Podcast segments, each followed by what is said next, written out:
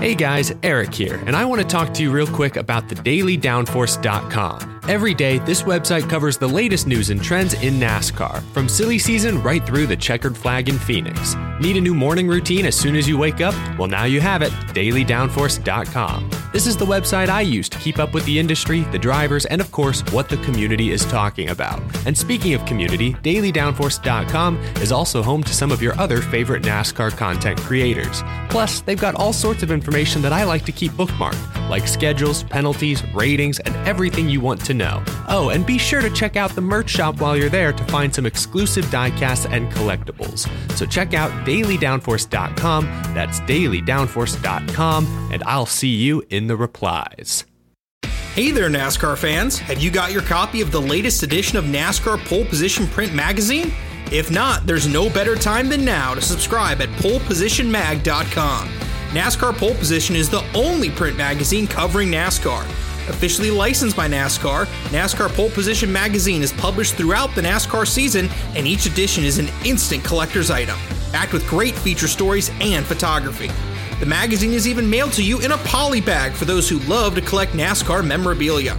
At polepositionmag.com, you can even find past issues available to purchase. Get your subscription to NASCAR Pole Position and get great NASCAR content delivered straight to your mailbox throughout the season. Learn more at polepositionmag.com. That's polepositionmag.com.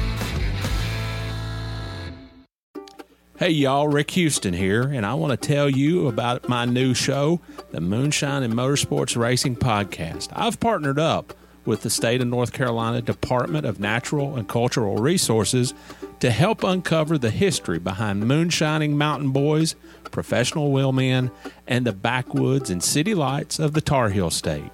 In the first episode, I sat down with Winston Kelley at the NASCAR Hall of Fame for a little behind the scenes gossip about Junior Johnson's engineering skills. He's got two things in his hand pipe wrench and channel lock pliers. And they weren't new. They Yeah. had been they had been Yeah. around the block a time or two. Wasn't the first deal they built, I bet. No, no, you know, you ca I think they were they had the, the pliers had been red before, but paint had worn off. And in the second episode, I talked to a professional hillbilly, aka Dr. Daniel Pierce of UNC Asheville, to find out the real history of moonshiners and their battles with the revenuers.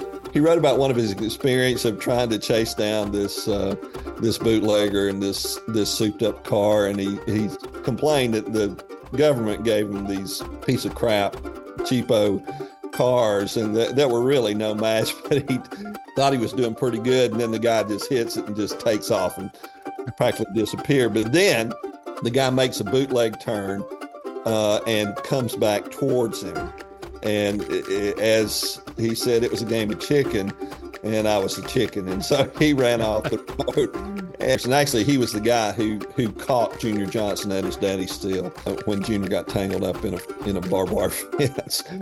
So check out the Moonshine and Motorsports Racing Podcast, available on YouTube, dailydownforce.com, and all of your favorite podcasting platforms.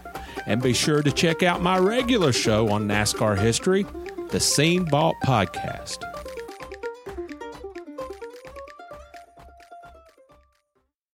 Think you know the Brooks Ghost? Think again. Introducing the all new, better than ever Ghost 16. Now with nitrogen infused cushioning for lightweight, supreme softness that feels good every step, every street, every single day. So go ahead, take your daily joyride in the all new nitrogen infused Ghost 16. It'll turn your everyday miles into everyday endorphins. Let's run there. Head to brooksrunning.com to learn more.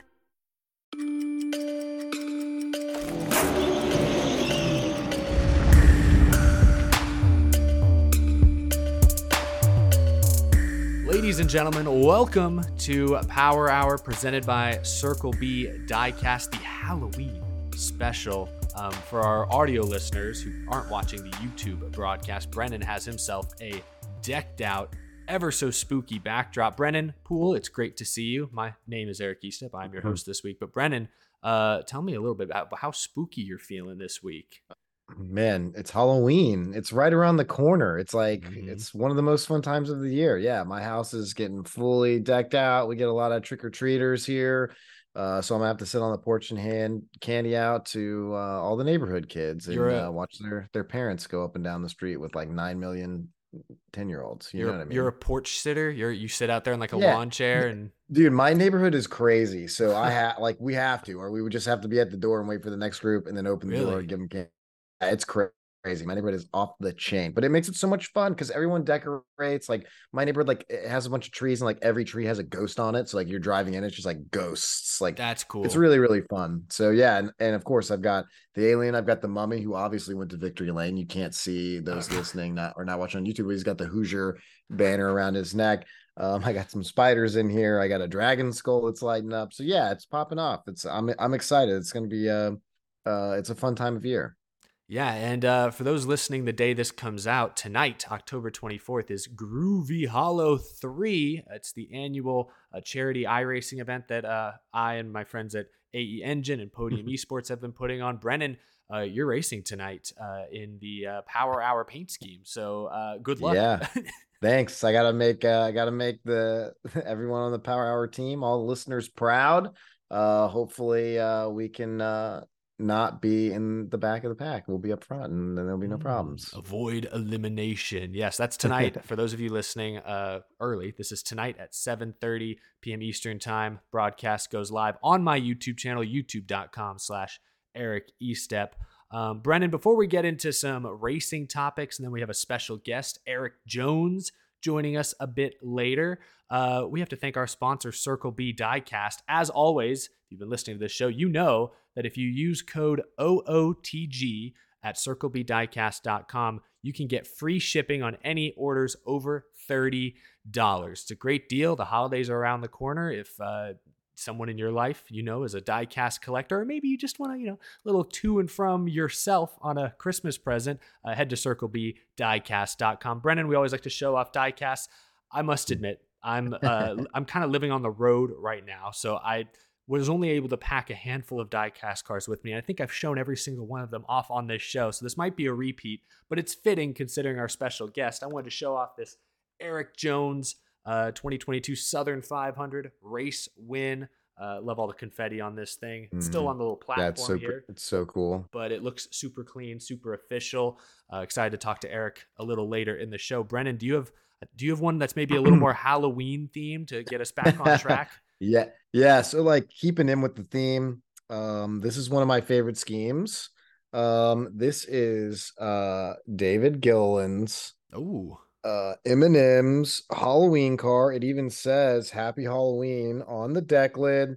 Um, man, this is just such a good looking car, man. The orange so Halloween nice. M&M's. Oh man, so cool. So yeah, throwing it throwing it back to old David Gilliland, but uh I think this is one of my top favorite uh Halloween schemes that uh there's ever been. M&M's always had really good ones, but this is my favorite. yeah, that one's like they had some with Kyle Busch that were like sort of like orange and yellow. Then they had that like Yeah. zombie one a few years ago that was just gray. like that was honestly that was that one was terrible. This was simple. It's got a pumpkin yeah. on it, orange M&M's, some black, some spooky Happy Halloween. It's perfect. It is perfect. It is perfect. Thank you again to Circle B Diecast for sponsoring Power Hour. Brennan, let's get powerful here. Let's talk a little NASCAR, uh, specifically free agency. I know uh, you're kind of still in the thick of things, but there are a lot of drivers, and especially the Xfinity and Truck Series, signing deals for next season. There's rumors flying left and right lately. Uh, there's a report out there that Chandler Smith has, uh, well, we now know he has left Kaulig Racing, but there's a report out there that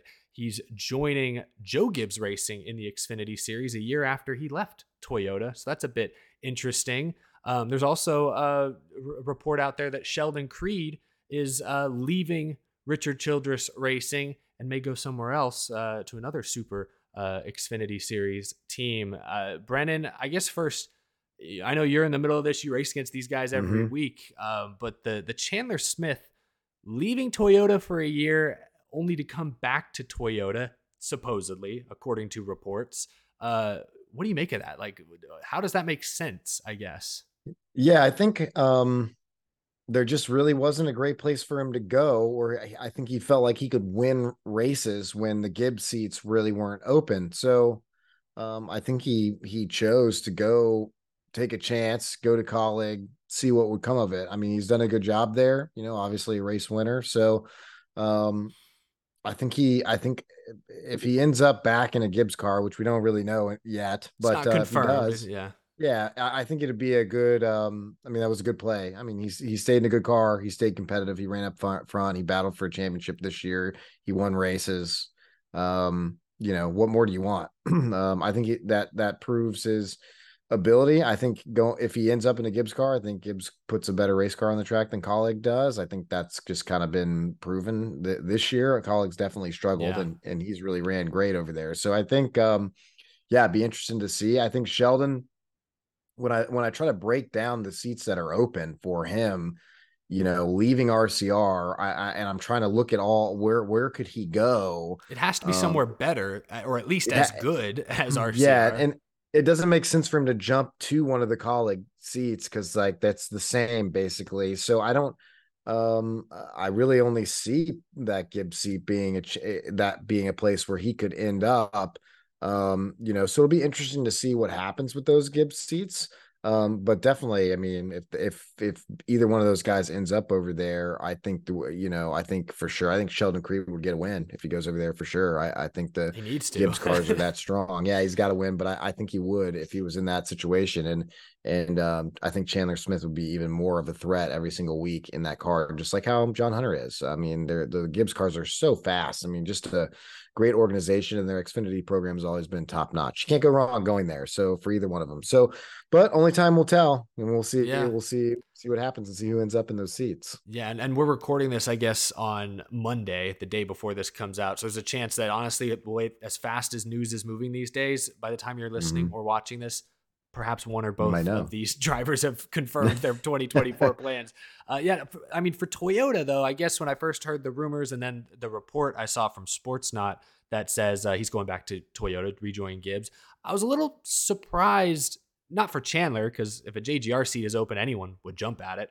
But from JGR and Toyota's perspective, like obviously they'd invested a lot in this kid for years. He drove late models, drove trucks for them, but you know he, he kind of left. Like he didn't really want to seemingly want to play ball, you know, and take the offer y'all were giving him a year ago.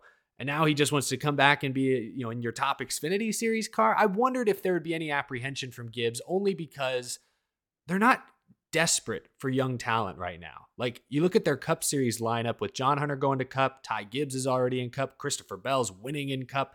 Their Cup Series roster with Bubba, Reddick, a lot of these guys are under the age of 30. They're young. Hamlin is an old guy, but he just signed an extension. So outside of Martin Truex Jr., who I guess could retire any year now, they really aren't desperate for anyone to immediately replace him. And, and uh, Gibbs could always go out and sign another existing free agent. They don't always have to pick from their Xfinity or truck teams. I just look, they got young Corey Heim, who looks great in trucks. They got Jesse Love, who just, you know, dominated in ARCA the last year for whatever that's worth. You know, they've got these young drivers that in two or three years may be Cup Series ready.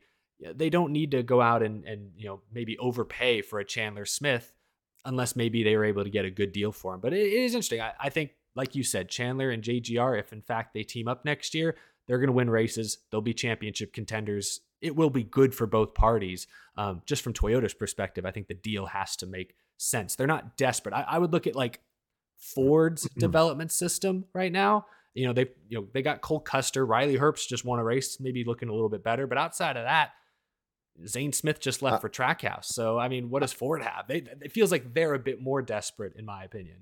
I think it what it ultimately comes down to when we talk about it a lot is just the sponsorship dollars and what that looks like. Um, you know, they they Gibbs need they their Xfinity cars still need sponsorship money to run and to run it the way that they run it, it's and it's incredibly expensive. It's like it's crazy how much Yeah. money they they ask for. So um I think um that was probably a part of it. And who knows? You don't know what Chandler's situation was a year ago um, to what Kaulig was willing to take versus a Toyota or a Gibbs car or somewhere else. You know, you, you don't know what that looked like. And maybe Kaulig was also willing to put money in in on the deal to get a talented driver to help continue to build their program. Obviously, didn't work, but because Gibbs seat opened up and he's trying to go right back, which um, you know, maybe that money situation has changed. I think Sheldon, it seems like they've been they've talked about it a lot. He's his money situation seems pretty strong. Um, yeah. so um, I'm not surprised. Um, and they he you know him his family everybody they raced uh, you know they want to be in the best possible stuff they can. That's kind of how he's been his whole career. He's been in the best equipment the whole time. So I think um, that makes total sense. Yeah, I think for Ford and some of those other manufacturers, they just don't have drivers in place right now that have the type of funding behind them that it takes to really develop them. So you got a guy like Cole Custer who's sitting there and Riley Herbst. Those guys have the money behind them, um, and they're running very well. So if there's ever a seat that opens up, those guys could plug plug in and out of there. I think uh, Riley probably still needs um, to show a little bit more consistency on the Xfinity side. Had a really difficult year obviously the the Stewart Haas Xfinity cars have found something in the last two weeks. It's very evident, even like we know about it in the Xfinity garage. They found something and it's working. Um, and they're, you know, six and a half tenths quicker than the field at the end of the race. I mean, it's just Riley Herbst almost won again um, at, at Homestead. So uh, I they got something going on. Um, but um, yeah, I mean, it, it uh, at the end of the day still comes down to the funding. Uh, but uh, yeah. what is interesting, Corey Heim, great driver in the Toyota pipeline. You got JH going to the 42. Truex, I see him only running another year. That's just me personally. Maybe uh, JH moves from that Toyota into the main house at Gibbs after getting another getting another full year of experience in the new Cup car and everything. If he has a good year, I could see that. Um, and then maybe they plug a guy. Corey Heim's battling for wins every week. He wins a champ truck championship, whatever. Ours just now left and gone aspire with basically no Xfinity races. Very easily, could, Corey could just go straight into yeah. um, to the 42 car if yeah. Toyota wants him to do that, right? I mean, yeah. and and Corey seems like he has money behind him too. So you never know. There's a lot of you're lot touching on. I don't mean to cut you off. You're touching on like three topics or several topics that I'm like, I kind of want to dive into each one a little deeper. Like, um, uh, like like the the trucks to cup skipping Xfinity. Like Zane Carson are both about to do that. You're, maybe Heim could be like that. That seems to be becoming more common. I feel like we could talk about that, but I actually want to back yeah. up because uh, since our last episode, uh, Riley Herbst, I didn't have this in our notes, but Riley Herbst announced he's coming back to Stewart Haas next year, mm-hmm. immediately goes out and wins at Vegas by 15 seconds. So were you surprised at all that Riley and his group decided to stay with Stewart Haas after missing the playoffs yeah. this year? Yeah, hundred percent. Uh, shocked, honestly, absolutely shocked. I mean, some of them is this, some of the things that happened, and and it's racing. Mistakes happen. It's part of it, but there were some mistakes that happened. A part of, uh, you know, at that type of organization where that those things just don't happen. Um, so uh, I was a little shocked. I would have thought he would have probably been trying to get back in a Gibbs car with those seats open. Um, I had heard that there might be some rumors there that he was, but I that obviously didn't seem to be the case, and maybe they came out and announced it as early as they did to squash some of those rumors. Um, but yeah, and then they he they went out and won a race, so I'm sure him and his family are happy with where they're at. Um, um, and yeah, my old engineer Davin Restivo is a crew chief on the 98. So I was happy for him. But I, at the end of the day, still, I was still kind of floored that um, they won the race, to be honest. But like I said, I know they found something. Um, and it's very evident both the cars. The I don't think the double zero, um, you know, probably had what they found on the double zero in Vegas. Definitely had it on the car at uh, at Homestead because he was also probably going to win that race had he not run into the fence. Um, so I mean, and then the 98 ran second. So there's like two weeks. I mean, he almost yeah, went Riley almost point. went back to back after like never being in the mix pretty much the whole year. So yeah. you know what I mean? Come on. Um, yeah. but uh I think um, yeah, I think it's probably a good move to say. Um on Riley's part, we talk about it too, like where you gotta have a path forward. And you just mentioned it. There's not a lot of Ford development guys. Riley's one of those guys. He's getting some cup starts. Yeah. Um, he's on the right path. Uh, he just has to keep performing and and um, hopefully he can win some more races over there. And then yeah, he might have a, a, a, better opportunity to get in one of the cup cars. The 10 car in cup is always discussed. I don't even think they know what they're doing yet at this point already. I personally think Aric's just gonna be back in it um, again for another year, but you see all the crazy stuff. People were saying like all kinds of crazy stuff, and I'm just like, mm, I don't know. It will be funny when they just say that Aric's back in it, you know. Before we get off silly season, have you done any schmoozing of the Smithfield in the past uh, few weeks since we last talked? You know, if anyone, if anything's possible for that 10 car, you know. I mean, yeah, I mean, no, I, I don't, I, I haven't. Like, um, you know, I've had some people uh, approach me about some other uh, cars, um, in in the highest series, um, but I think um, still at the end of the day, it comes down to some sponsorship. You don't have to have all of it. Like if the team believes in you and you got something to bring to the table, a lot of times you, I think in, sure. in Cup you can get, you know, you can get the seats if the team really wants you to be there.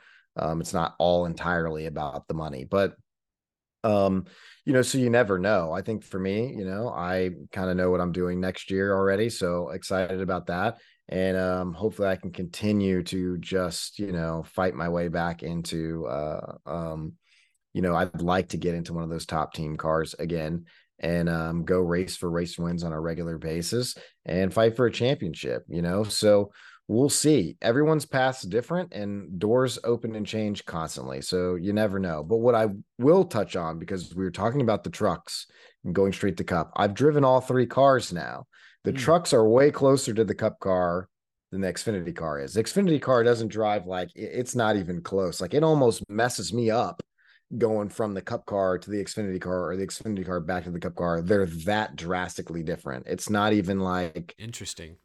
It's not even on the same same level. So you drive the cars eh, wildly different. Um, you know, and the truck is closer. Um, so I think maybe that's what that's some of it. But what I will say, which some of these guys will learn, like a Zane Smith and even Carson, you know, he has run some Xfinity races. Um, the length of the races, the Xfinity races are a lot closer to the length of a Cup race on a regular, like more often than not. They're they're a lot. They're 300 miles, or you have Cup races that are 400. They're a lot closer. Um, those length that of the races, like how long the race is, just drastically changes uh, how you run the race compared to the trucks. So while the car is more similar and we're seeing guys jump out of the truck and have a lot of speed, the race is like twice as long. And there's a, a, I feel like there's some, you know, and I've seen some mistakes from some of those guys. Um, I think from just not having run races that long before. So I, there will be an adjustment in there. Well, they, they, they will have to um, learn how to handle that much more of a distance in the race. Yeah, you forget. I think it's easy watching at home on TV. It's fans don't realize or forget how physical NASCAR racing is. Like I, I, was standing next to Dale Earnhardt Jr. after the Xfinity race this weekend. Obviously, he doesn't race every week, and I think wasn't he just sick for like a week or so. So he's not in the maybe the best his peak physical form, but he was exhausted, and even admitted that if he was a little more fit, he might have gotten a few more positions there at the end of that race. So um, no, that's a great point you you bring up. Cars and trucks are similar but the race distances, that's something these young guys will have to learn. Um, but again, like I said, you touched on a few different things. I want to move on to the Martin Truex Jr. thing. You mentioned Truex, and I, I want to kind of anchor that and turn it into a bigger conversation about the playoffs because um, between now and our probably our next episode, the playoffs will probably be over. The championship will more than likely be decided. As of now, Homestead Miami just wrapped up. Uh, we've got two Cup drivers locked into the championship four, and we've got a few heavy hitters uh, facing potential elimination going into Martinsville. Let's start with Truex real quick because he was the regular season champ and you brought him up. He blew an engine this weekend, it appears, uh, towards the end. I guess we don't know exactly what failed. Did not finish the race. He's 17 points out. You kind of joked about it, Brennan, but do you honestly think maybe Martin is sort of regretting signing that extension? Because it seems like the moment he announced he was coming back, it's just been a disaster. These playoffs have been he has he has one top 10 finish and that one should have been a top 5. They blew a chance at points there. But other than that, it's been a train wreck these playoffs. Yeah, I mean, I don't that's a I, I don't know if I if regretting it is the right word to say, but then again, he says things like what he says on the radio this past weekend that many of us have heard and it was tweeted that he was just like over it. Um and in the heat of the battle you do say things all sometimes that you yeah. don't necessarily mean. But I mean, I, I, I don't know. I I think um I do think he's getting down to the end of it. Um I, I would be surprised if um next year wasn't his last year, but you never know. I mean, there's been guys sure. that have you know, you see it and you think this is it and they carry on for another couple. But but uh I I, I think next year will probably be Martin's last last go round. Um, you know, so so we'll see. And yeah, he's got a hell of a fight um coming up here in Martinsville. He run he's he's run pretty good there though. The it's a last, good track for him. He's know, a good short track. Good track for him. So I, I am not uh, I'm not too worried about it. I think what's interesting to me from this past weekend is you know the other Gibbs car, the Christopher Bell winning. I watched and I was just like, he's not any really in the mix. No, um, and then like the first two you know, thirds or three fourths of this race, he was nowhere to be best. found. Yeah, and then all of a sudden wins yeah. the race. I'm just like, hmm. I, I just he made uh, that, that three wide move on that restart, and I audibly said to whoever was next to me, I was, I said, when did he get into like, how did he get here? Where, where did he? Like it was the classic Kevin Harvick. Where did he come from? But like, yeah. I, I, genuinely meant it. Where did he come from? How does he yeah. keep doing this? This is three times in the past year that he has won a playoff race when he had to. Like that's, yeah, mm-hmm. that's difficult. Impressive. Yeah. He, he, you know, um, yeah, that impressed me for sure. Um, I, I, I probably at times haven't always been the biggest Christopher Bell fan, but um, that was I think this weekend was very impressive. Um, and mm-hmm. uh, who knows, maybe he can do it in Phoenix. yeah, I mean, I don't, I don't he, know, man. Yeah, that's the thing. I guess you know he's he's been clutch everywhere. He didn't win last year's championship at Phoenix, so now he gets a second chance at it. You know, maybe bat 500. Mm-hmm. That'd still be pretty great. Um, when there's only four guys that are racing for it, and it comes down to one race, like literally, it could be any of those four. Like it just I yeah. mean, you got a 25% chance of winning it. I mean, it can, it can go exactly. either, it, go anyone's way. Exactly. Um, you see wrecks happen, you see cars break, you see people just go to another level when Those it comes Phoenix to and restarts are nuts. I mean, we saw last year just after a restart, I think it was Chastain and Elliott got together, a couple championship 4 mm-hmm. guys. So things can happen quick. Um, I want to ask as well about Kyle Larson, who's uh, another driver locked into the championship for. Uh, this, the narrative around Larson this year in particular, but really his whole career is he's checkers or wreckers. Like really fast. Very few drivers have the same, you know, raw speed and ability that Kyle Larson seems to have, but he also has a knack for or is prone to overdriving, making mistakes. Sometimes it doesn't cost him. Like a week ago at Las Vegas, remember he almost wiped out, tagged the outside wall, saved it, and went on to win the race, but was this close to crashing out. This weekend at Homestead, was it entirely on him? Maybe, maybe not. Coming onto pit road, maybe overshot it a bit. Maybe Blaney entered a little slow.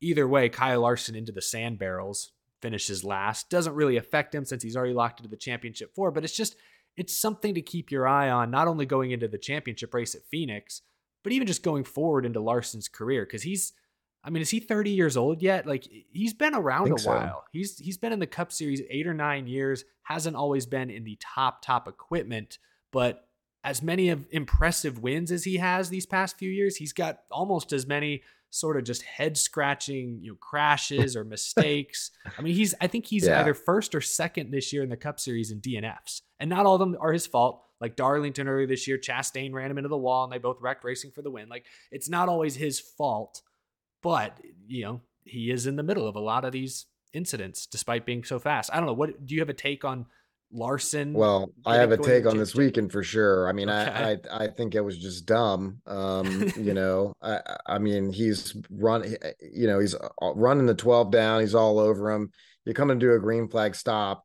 You, you, you've caught him drastically in these last few laps and you're on him like you're coming you're basically coming to pit road together mm-hmm. i don't i don't think you need to do what he was trying to do in that exact moment. I think that's a mistake. Obviously, it was took him out of the race.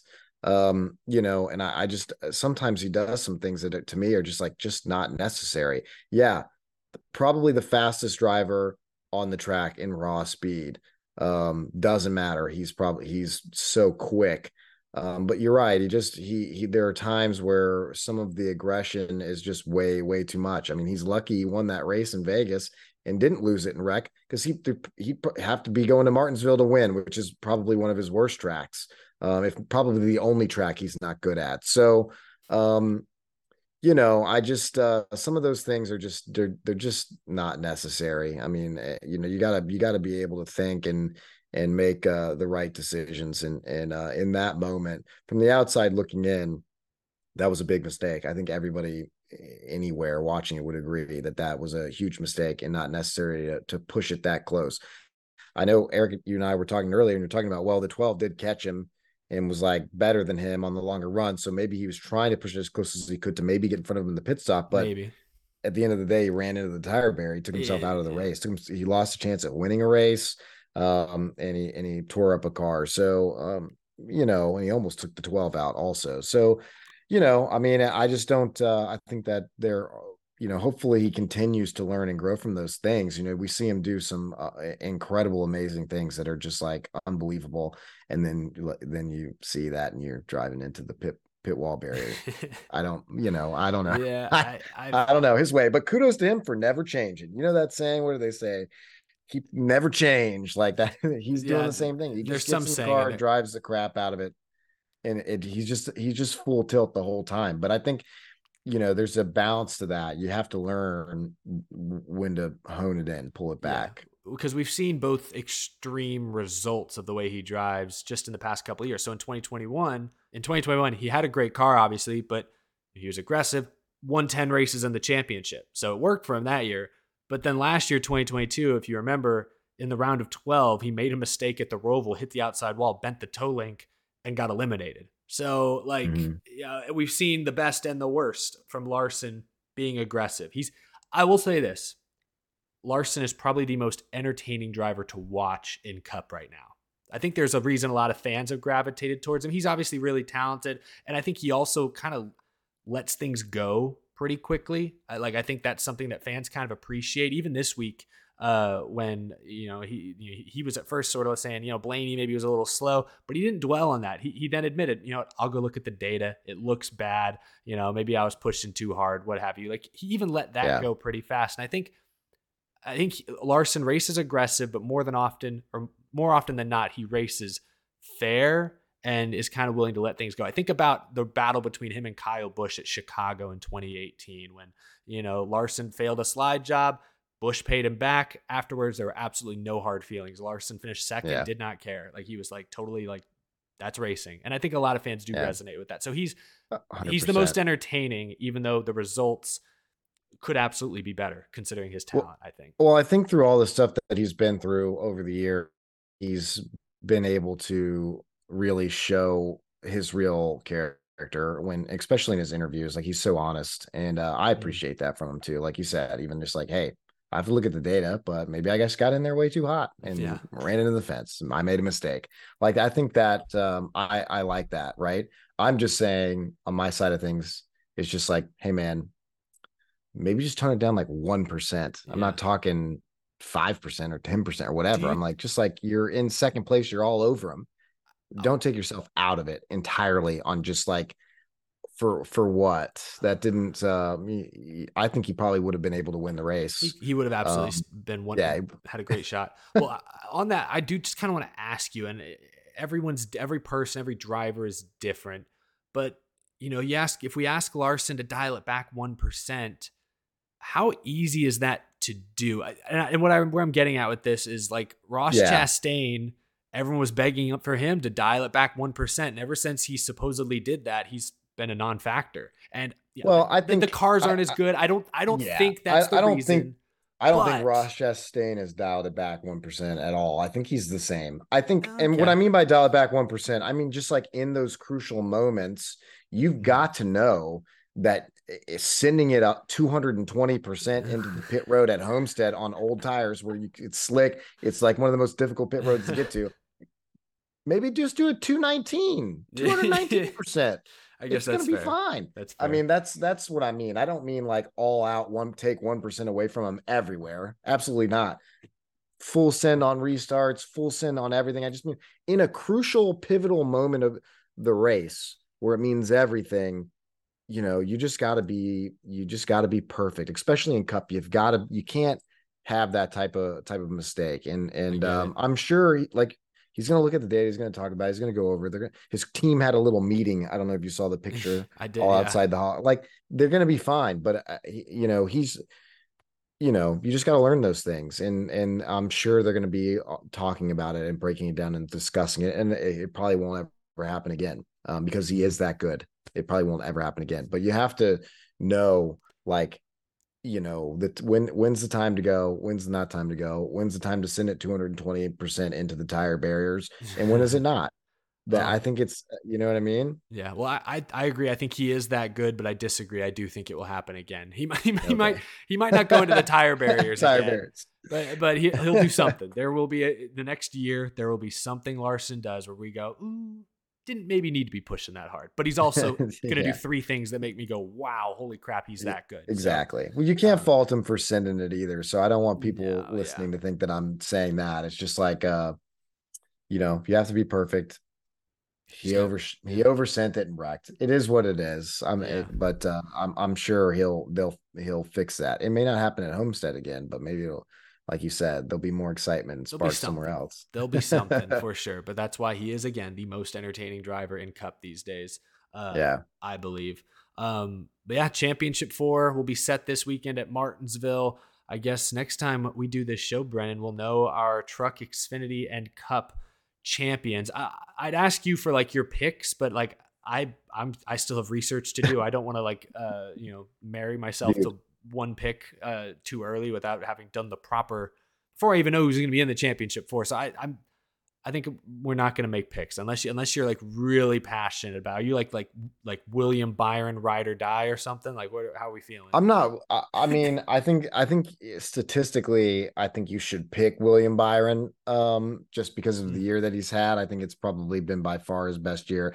Not necessarily meaning that that's just going to all come together. Anything can happen when you only have four guys in one race to to determine it all. But um, you know, he has plus thirty over the cut line, so like he would have to literally finish last, I guess, or outside of the top thirty yeah, he'll and probably then make like it. another winner. I, I think he's Yeah. gonna make it. If not, win Martinsville probably.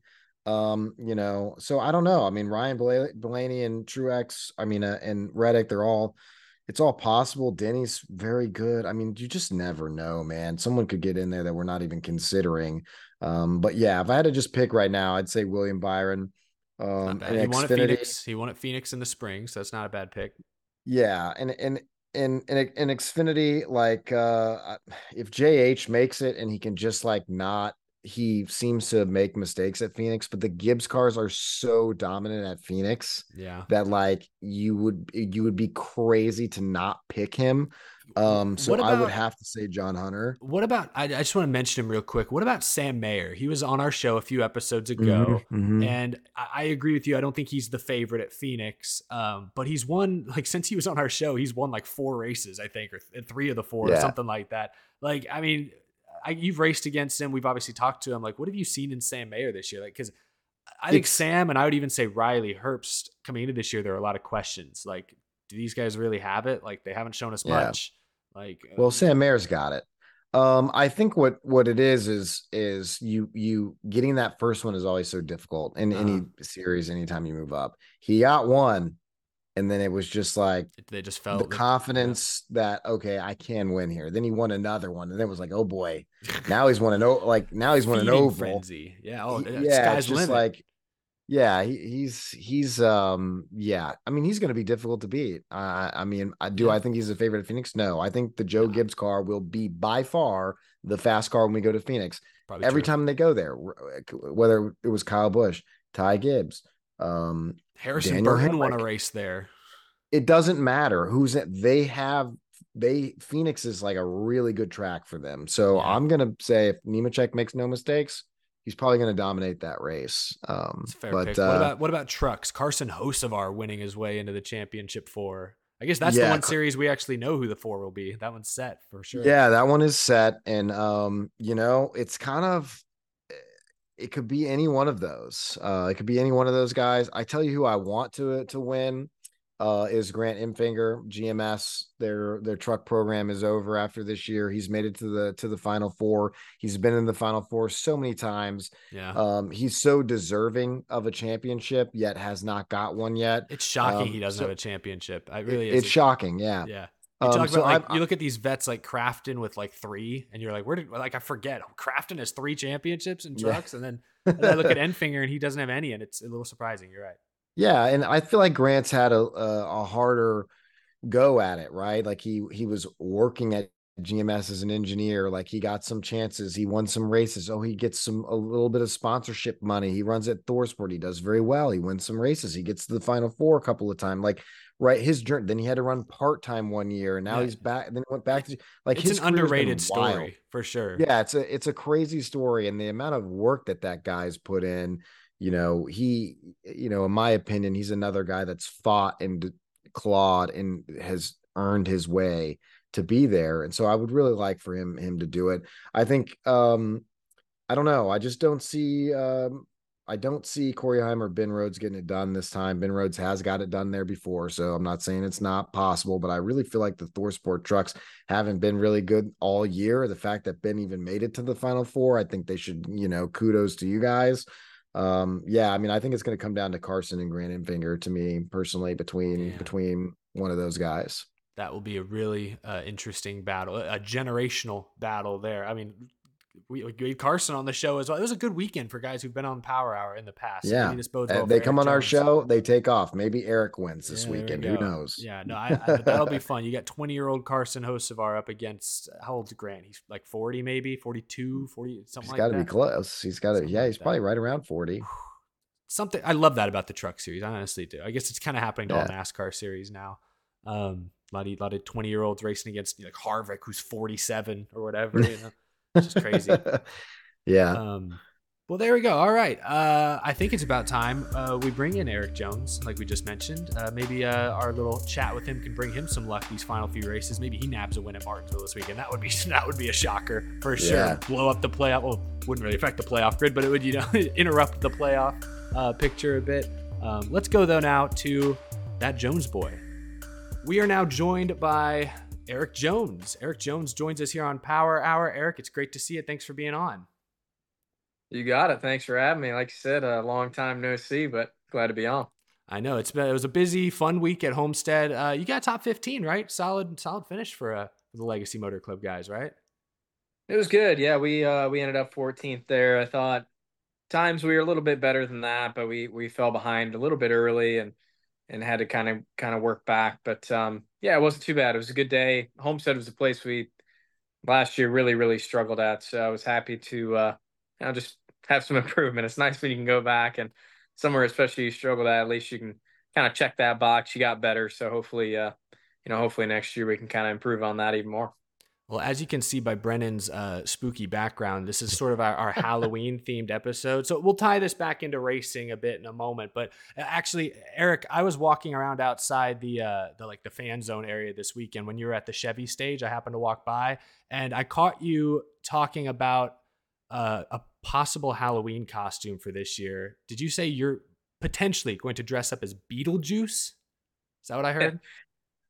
Yeah, that's what uh that's what Holly wants me to do. Um I'm not, you know, I'll be honest, I'm not I'm not huge into uh dressing up for Halloween, but uh Holly really likes dressing up for Halloween, so I go along with it. And uh I think she just likes to put me in in something that I would think would be embarrassing to be out in public with. Um so yeah, dressing up as Beetlejuice would be yeah, flashy for me. So I'll go with it. I'm good with Beetlejuice. I like the movie. She'd never even seen the movie until um, we got together and I showed her the movie. I don't know, probably two or three years ago now, but uh, that she said it's one of her favorite movies. So I, I I may go along with the Beetlejuice theme. I uh I get trapped into having to do crazy stuff for Halloween um every year because Lindsay is like die hard Halloween. Like my house right now is out of control. We've been traveling for so long. So like literally all this morning, I got back from Miami last night. I've just been decorating because I'm behind. And then I put all this stuff in. There might be some themes in in here on what I'm going to be for Halloween, of what we're going to be for Ooh. Halloween. We always try to do like the same thing. Like I, we were post Malone one year right? We You did. I both did Post. Malone? Yeah, we were both Post Malone, face tattoos and everything. Although I did wake up the next day and started freaking out, and I was like, "Get this stuff off of me! Like I can't look at myself covered in tattoos anymore." Um, but yeah, Halloween. Halloween is always fun. But talking about costumes, Erik, like I know you're not. You just said you're not a costume guy, but like, can you remember like being a kid or anything that was like your favorite? Like, like oh, that was so much fun. I dressed up as whatever. I was a, a you know, what? Or did you just like do the classic race car driver and just go as yourself? Did you ever dress as another race car driver? Like, I'm not a race car driver, but I had a Jeff Gordon costume one year, and I was not even a Jeff Gordon fan, so I don't know how that happened. I, yeah, I, I don't know if I actually did um, ever go as a race car driver. Um, I remember as a kid though, I probably a lot of kids had these masks, but it was like a skeleton mask and it had a little hand pump and you could plump pump it and it looked like it had uh, blood running through it. I, dude, those were those yeah. were awesome. That those flew off the shelves at Party City where I was from. Those are good.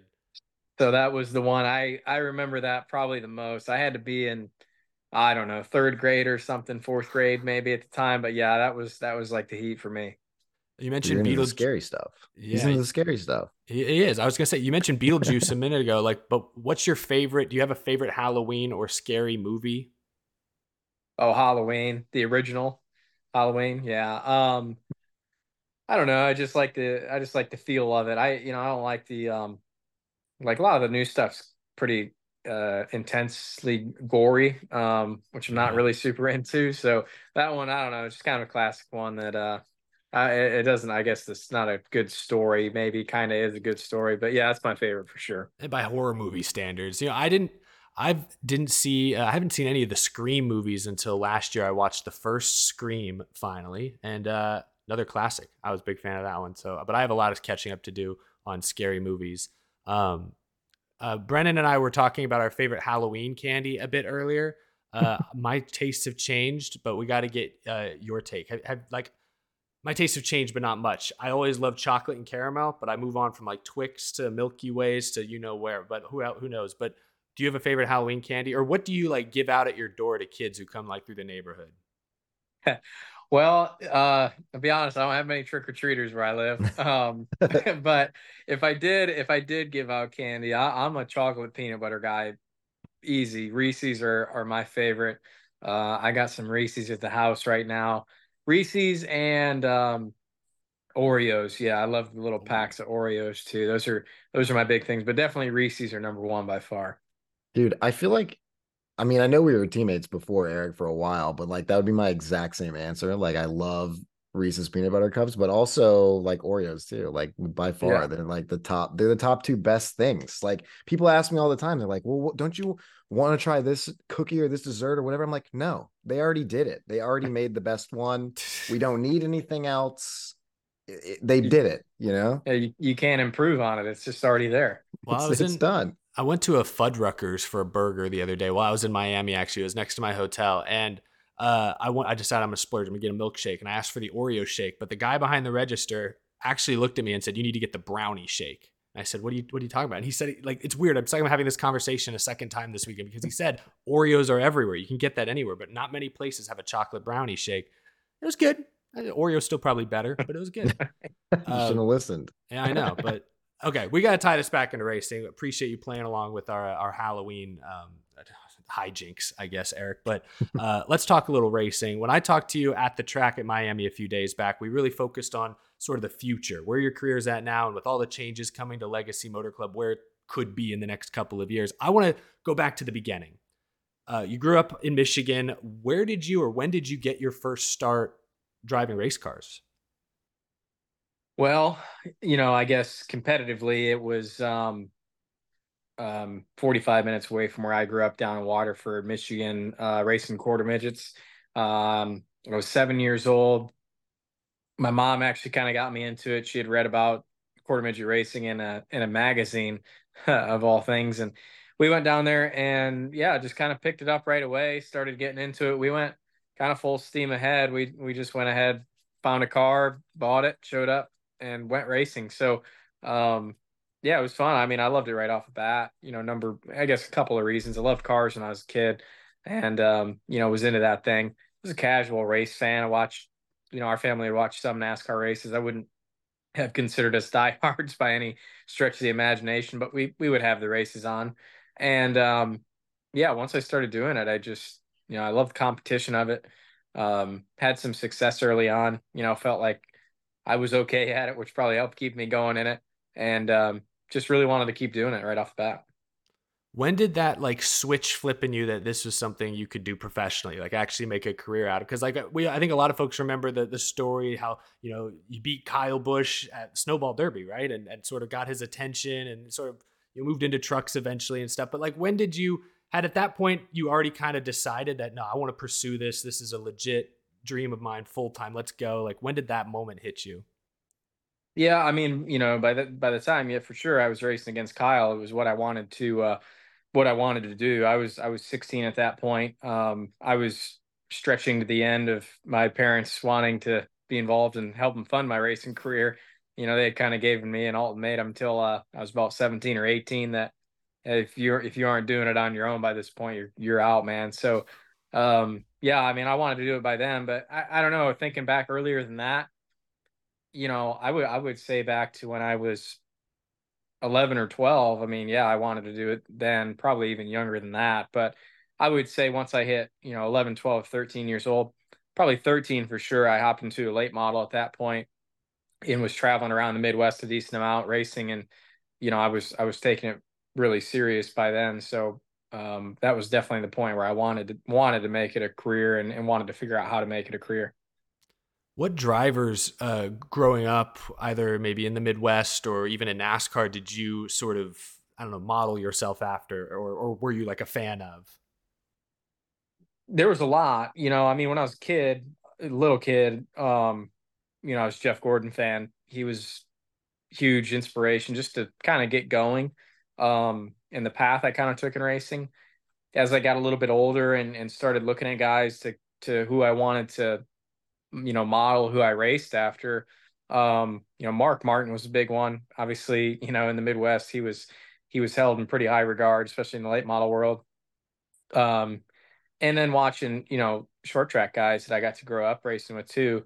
You know, I think back to you know guys like Scott Hantz, who I worked with for a little bit, who was a Midwest guy, um, racing around there, and and some other, you know, Brian Campbell, those guys. Those are the kind of guys who you know, in, in Michigan that I, I grew up racing with and, and had a chance to watch and learn from. So yeah, it's always fun to, you know, think back to racing with those guys and who you ended up modeling yourself after. But definitely, you know, from the NASCAR side, Jeff was the first guy that um, I looked at and, and wanted to figure out, you know, how he kind of took his career path from from quarter midgets up to NASCAR.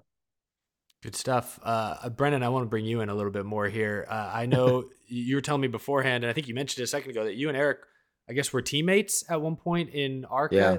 Tell me about that. What, what I didn't know this.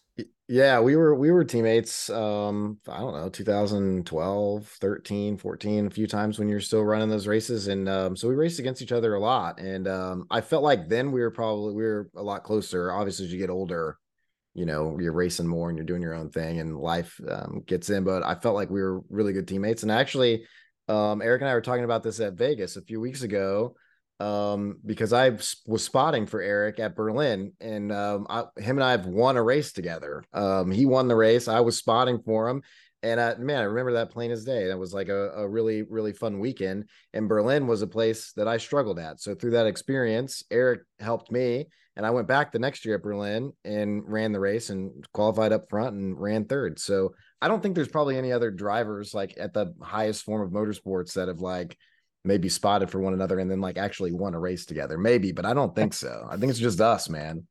Yeah, I, I, I don't, I don't really think so at all. You know, it's, it's funny thinking back to it. I, I don't even remember how that all exactly came together, like how, how you ended up spotting for me, but you know, regardless, yeah, I was running a few races that year. I think I was only running, you know, maybe four or five ARCA races that year.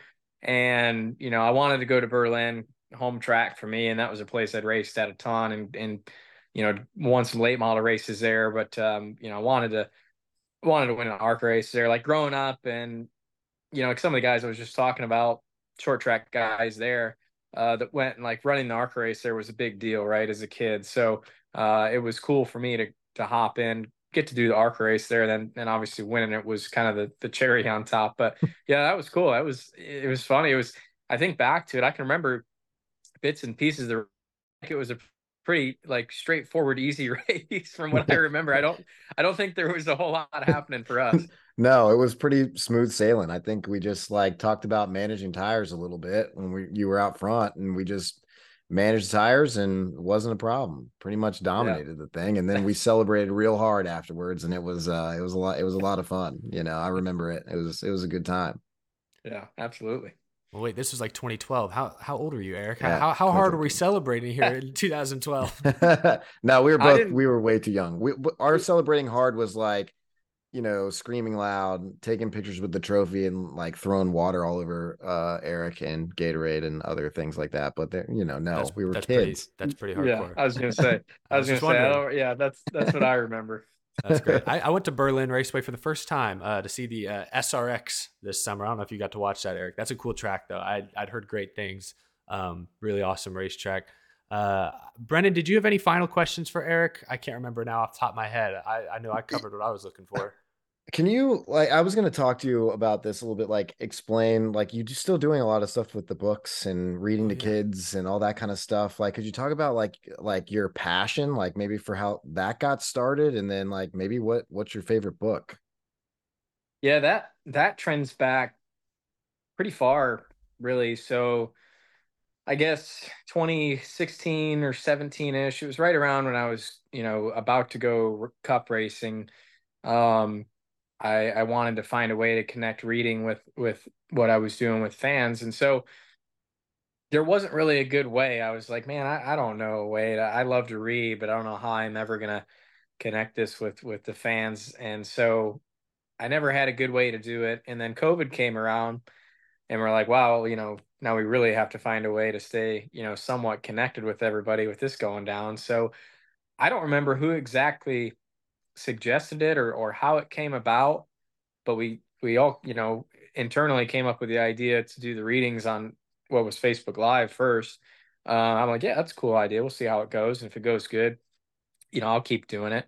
And you know, we fired off, and and people were fans, and we're like, all right, yeah, I'll keep it going. I think it's cool to, you know, if I can get, you know, a couple parents come up to me and saying that their kids were interested in reading a book because I got on there and read it, I think that's awesome. So it's you know it's obviously grown a lot. You know we've had the foundation come along a couple of years ago with myself and obviously reading's been a huge part of that. Um, but yeah just a big reader myself and i've always stayed you know interested in reading and learning and and depend you know different subjects. I guess my i stick mainly to historical books and probably some biographies and autobiographies are my biggest things. As far as a favorite book I always struggle with that. I can't ever pick one favorite book. There's been a lot that, you know, I've really enjoyed reading over the years. And, you know, obviously anytime you can read racing for me, racing books are the most interesting for me to kind of dive in and, and learn the processes of those guys and how they go about things. So I don't know that I can pick one, but I, I stick to a lot of biographies and and uh, mainly within the sports world. So um, yeah, I still read a ton when I can, and you know, obviously we do a lot of flying through the year. It's always a good time to kind of crack out a a few chapters in there.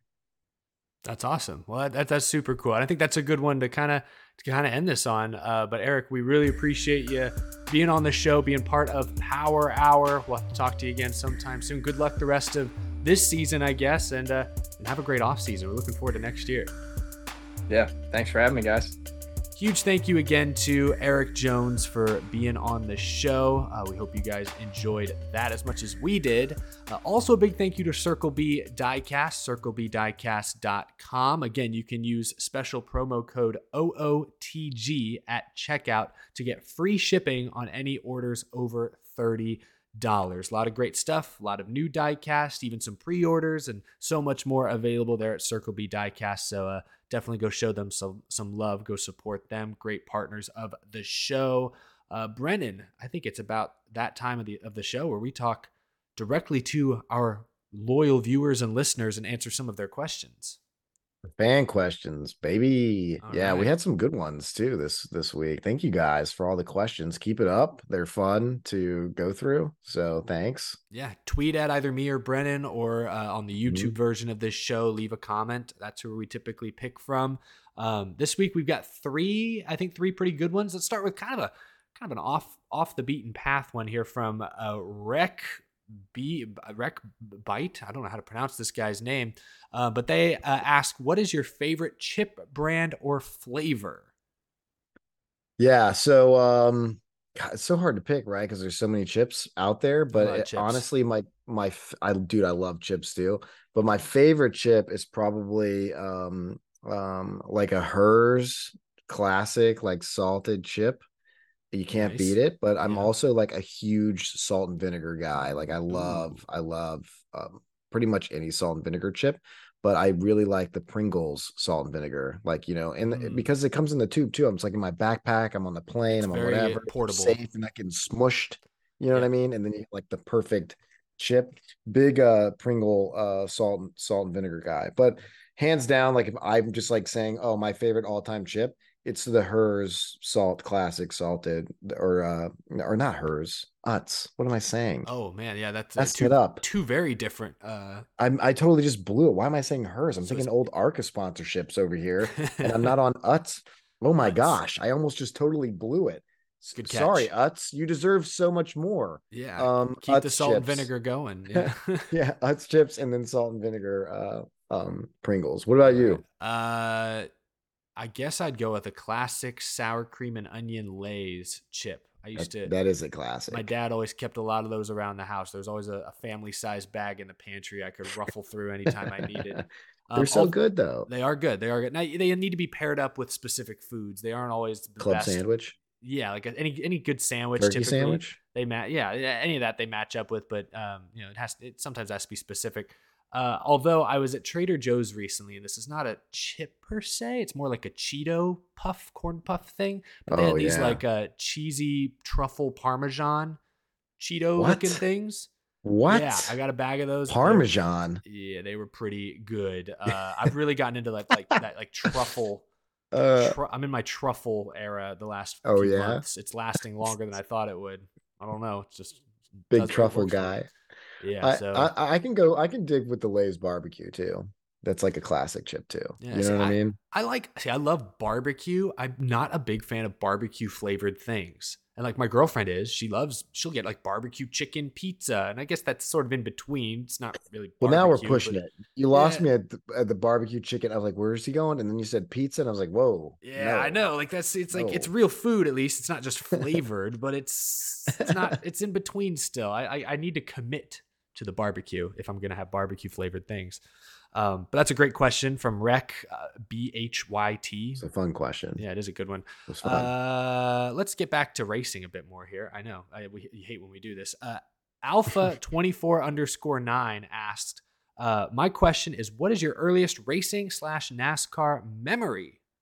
Brennan, do you know this? We may have talked about this maybe in the I beginning, but I don't my know. My earliest like NASCAR memory for for me is I went to the inaugural race uh, at Texas Motor Speedway and like Jeff Gordon crashed in the first lap and I was so mad. I was so mad because I was like seven. I'm seven years old. Jeff Gordon's my favorite. I'm like all excited. I'm like in my all my Jeff Gordon stuff and like out lap one. And I'm like, great. Now I'm gonna sit here, watch this race all day for Jeff Burton to win. I'm like, I'm Jeff. mad. I'm mad. You know, so That's insane. um, I didn't know you were at the I- first Texas. I was Motor at the I was at the very first one, and I sat in the parking lot for four hours because the traffic was was brutal. But I was seven. I didn't care. I saw a race, but I also was just mad that Jeff Gordon uh, went out. But I remember like everyone in the stands standing and like going like oh, and like I couldn't see because I was seven. You and I'm like, what's see. that? I could, and I couldn't tell, but I, I I could like just kind of see him at the top of the wall wrecking and then coming down and and one and two. So um yeah, I, I, that was my that was my first like NASCAR memory, but obviously my first racing memory is I, I can remember still to this day when my dad took me to watch the the quarter midgets um, race, and I was four then, and I, I can literally remember watching the cars, and it was night and lights, and my dad and we were like standing at the fence, and him asking me if this is something I wanted to try, and I was like, yes, this is the coolest thing I've ever seen in my life, you know, but I was four, so um, and I remember that, and that's my first racing memory, and of course. Um, I started racing um, competitively like very shortly after that. Gosh, So- that's I think it's crazy that we uh are both of our first races were Texas Motor Speedway, just very different years. Uh, mine was 2005. I was also seven years old though at the time, so uh, very interesting how that works out. Um, yeah. My guy though uh, started on pole and finished third in that race, so I had a little. So better you were luck. happy. yeah, I had You a little better luck my first time around. no, my first NASCAR memory or really racing memory at all was would have probably been playing uh, NASCAR Thunder 2004. You know, around On that your same- PlayStation? Yeah, my You a PlayStation, PlayStation 2. Um, Mhm. I, I I don't like I, I have memories of like seeing a few clips on TV, didn't really know what I was watching. My family didn't really know racing, so they didn't know what they were watching either. I kind of remember that. It's a little hazy, but I just remember logging a ton of hours on NASCAR Thunder 2004. That's how I learned the drivers, the tracks. That's how I was able to like in a weird way, that's how I was able to connect that what was happening on TV and what was happening in my game. Like it, was a real thing. I was able to connect the two. Um, Yeah. So I would say those early days, uh, I was probably six, seven playing NASCAR Thunder. That really got me, got me going back in the day. But that's a great question, Alpha twenty four underscore nine. Uh, our last fan question, Brennan, before we wrap up this very powerful hour of podcasting. Trademark. No, it's not trademarked, but don't don't steal it. Yeah, Uh, please don't. Gaming with Brian asked, "What's the best advice for young racers and young YouTubers?" I see. I, I I don't like calling myself a YouTuber. I feel like there's like a Yeah. negative connotation with that word, but it depends on. I feel like if you're over the age of 30, it's a negative thing. If you're under the age of 30, it's like, oh, YouTuber, yeah, that's legit, that's cool, you know. So it depends on who I'm talking to. But uh, great question though, Uh, gaming with Brian. I'll let you start though, Brennan. I, I think um um my biggest advice is just like and it sounds like so crazy like cliche i guess to say but it's just like you just can't ever give up i mean there have been uh many points in my racing career where i thought that it was over and i wasn't going to get an opportunity or i wasn't going to make it um, whether that was from you know leaving racing dirt tracks in texas or uh, you know how was i going to move up from racing late models in north and south carolina and virginia and tennessee? Like how am i going to wh- what's the next step?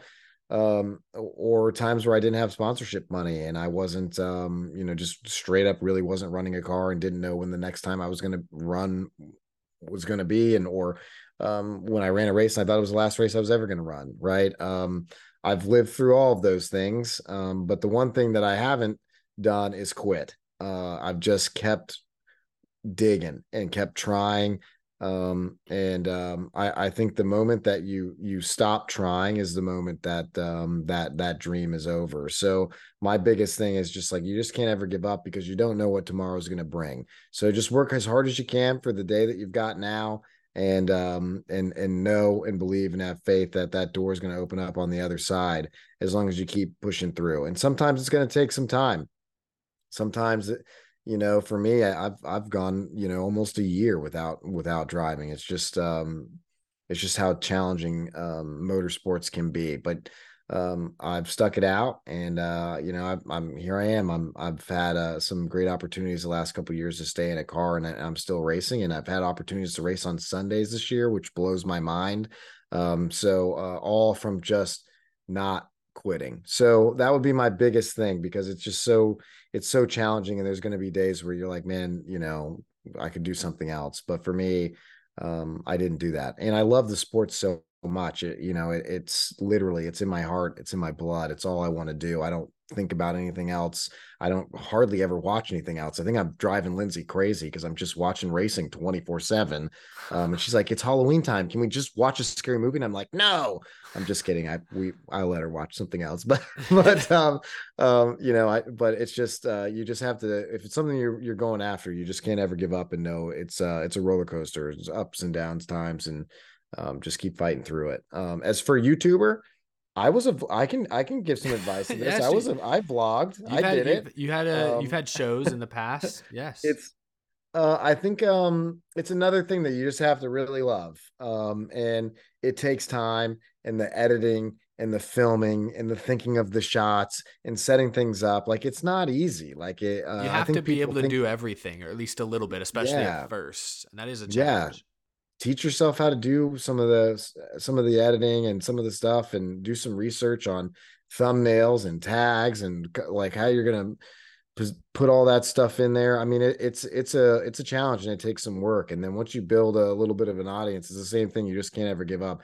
I stopped vlogging because it's way too much work to do and drive a race car and you know handle sponsors and go the, to the racing thing travel. was working. The racing yeah. is working pretty well for you. You kind of at some point have to pick one. it's hard to do both. It, it is. It's hard to do both because they're they're both like I mean they're like full time gigs. It's like it takes it takes uh, everything to to shoot it. I mean you you live it so you know.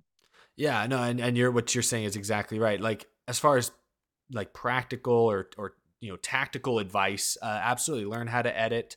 Um, I would say like study other YouTubers or videos that interest you. Like I didn't really do that um, consciously, but like I grew up you know YouTube was created in 2005, really started to be taken more seriously in the late 2000s into the early 2010s, and that's when I was old enough to be all over YouTube, watching everything, even things my parents probably didn't know I was watching on YouTube at the time. But you know whether I realized it or not, subconsciously, I think I was learning what made certain channels or YouTubers more successful than others. So you know definitely study, uh, try to maybe emulate folks that inspire you or that entertain you at first. Got to get a feel for it, learn how to edit. Um, but beyond that, uh, you know, again, you have to love it um, because especially early on, there's not a great return. You know, you're not going to immediately find your audience. Most likely, it's going to take some time. Um, and you know, then from a from a financial standpoint, you don't get monetized on YouTube right away. You can't just flip it on and start making money like you're like you're an Uber driver or something. And you know, it's it's not that easy. It takes time. You have to meet certain standards. So the early days are going to feel like a grind if you're not really passionate about the content you're creating or whatever you're talking about. And then that's the big thing that I always tell people is find um, a topic, a subject, a genre, something that you are not only passionate about but also like uniquely qualified to talk about. Like what's your what's your angle? Is this something you're an you're an expert in? Like i'm not an expert in racing per se but it's something i feel like i know a lot more about than most people my age. And my angle was always i don't live in north carolina. Out of the groove i'm outside the typical racing sphere more times than not. I was making these videos in my college dorm room in austin texas and uh, and I think I found an audience of people similar to me in age and and also background who didn't grow up, you know, surrounded by racers or from a racing family, and uh, maybe they were able to relate to some of my opinions or the way I viewed the sport, and that's sort of where where I think my channel kind of took off, or that was the the base that I was able to build. So um, that's why I always tell people starting out: be passionate about what you're talking about, but also find something you're uniquely qualified to talk about. Nobody's going to want to hear me talk about you know you know, to I don't know why Olympic Cooking? diving just jumped into my head, and I think oh, I'm thinking yeah. about your, the, your, movie role. I, I suppose uh, um, acting. Yeah, yeah, acting. yeah, act though. You are though. Not really, but don't come to me like for acting. Pretend lessons. acting. Yeah, you're fake a, actor. Yeah, there's a. I'm not in a union or anything. Um, uh, there are a lot of things that I nobody would want to hear me talk about, but racing followed it my whole life, follow it very closely to this day. So I think I'm uniquely qualified to talk about it. So that's what I would always um, encourage up and coming or you know aspiring YouTubers to pursue. Um, it's hard to be Mr. Beast or you know whoever who can just make a video about anything and have it be successful. Yeah. That's very hard, very rare. Typically, typically you need to find a, a genre or a style or a subject that you kind of focus on at least at first. Um, but great questions. That yeah, I think I I, I felt good about that. I feel I, I think we're, I think we're changing lives out here, Brennan. Never give up.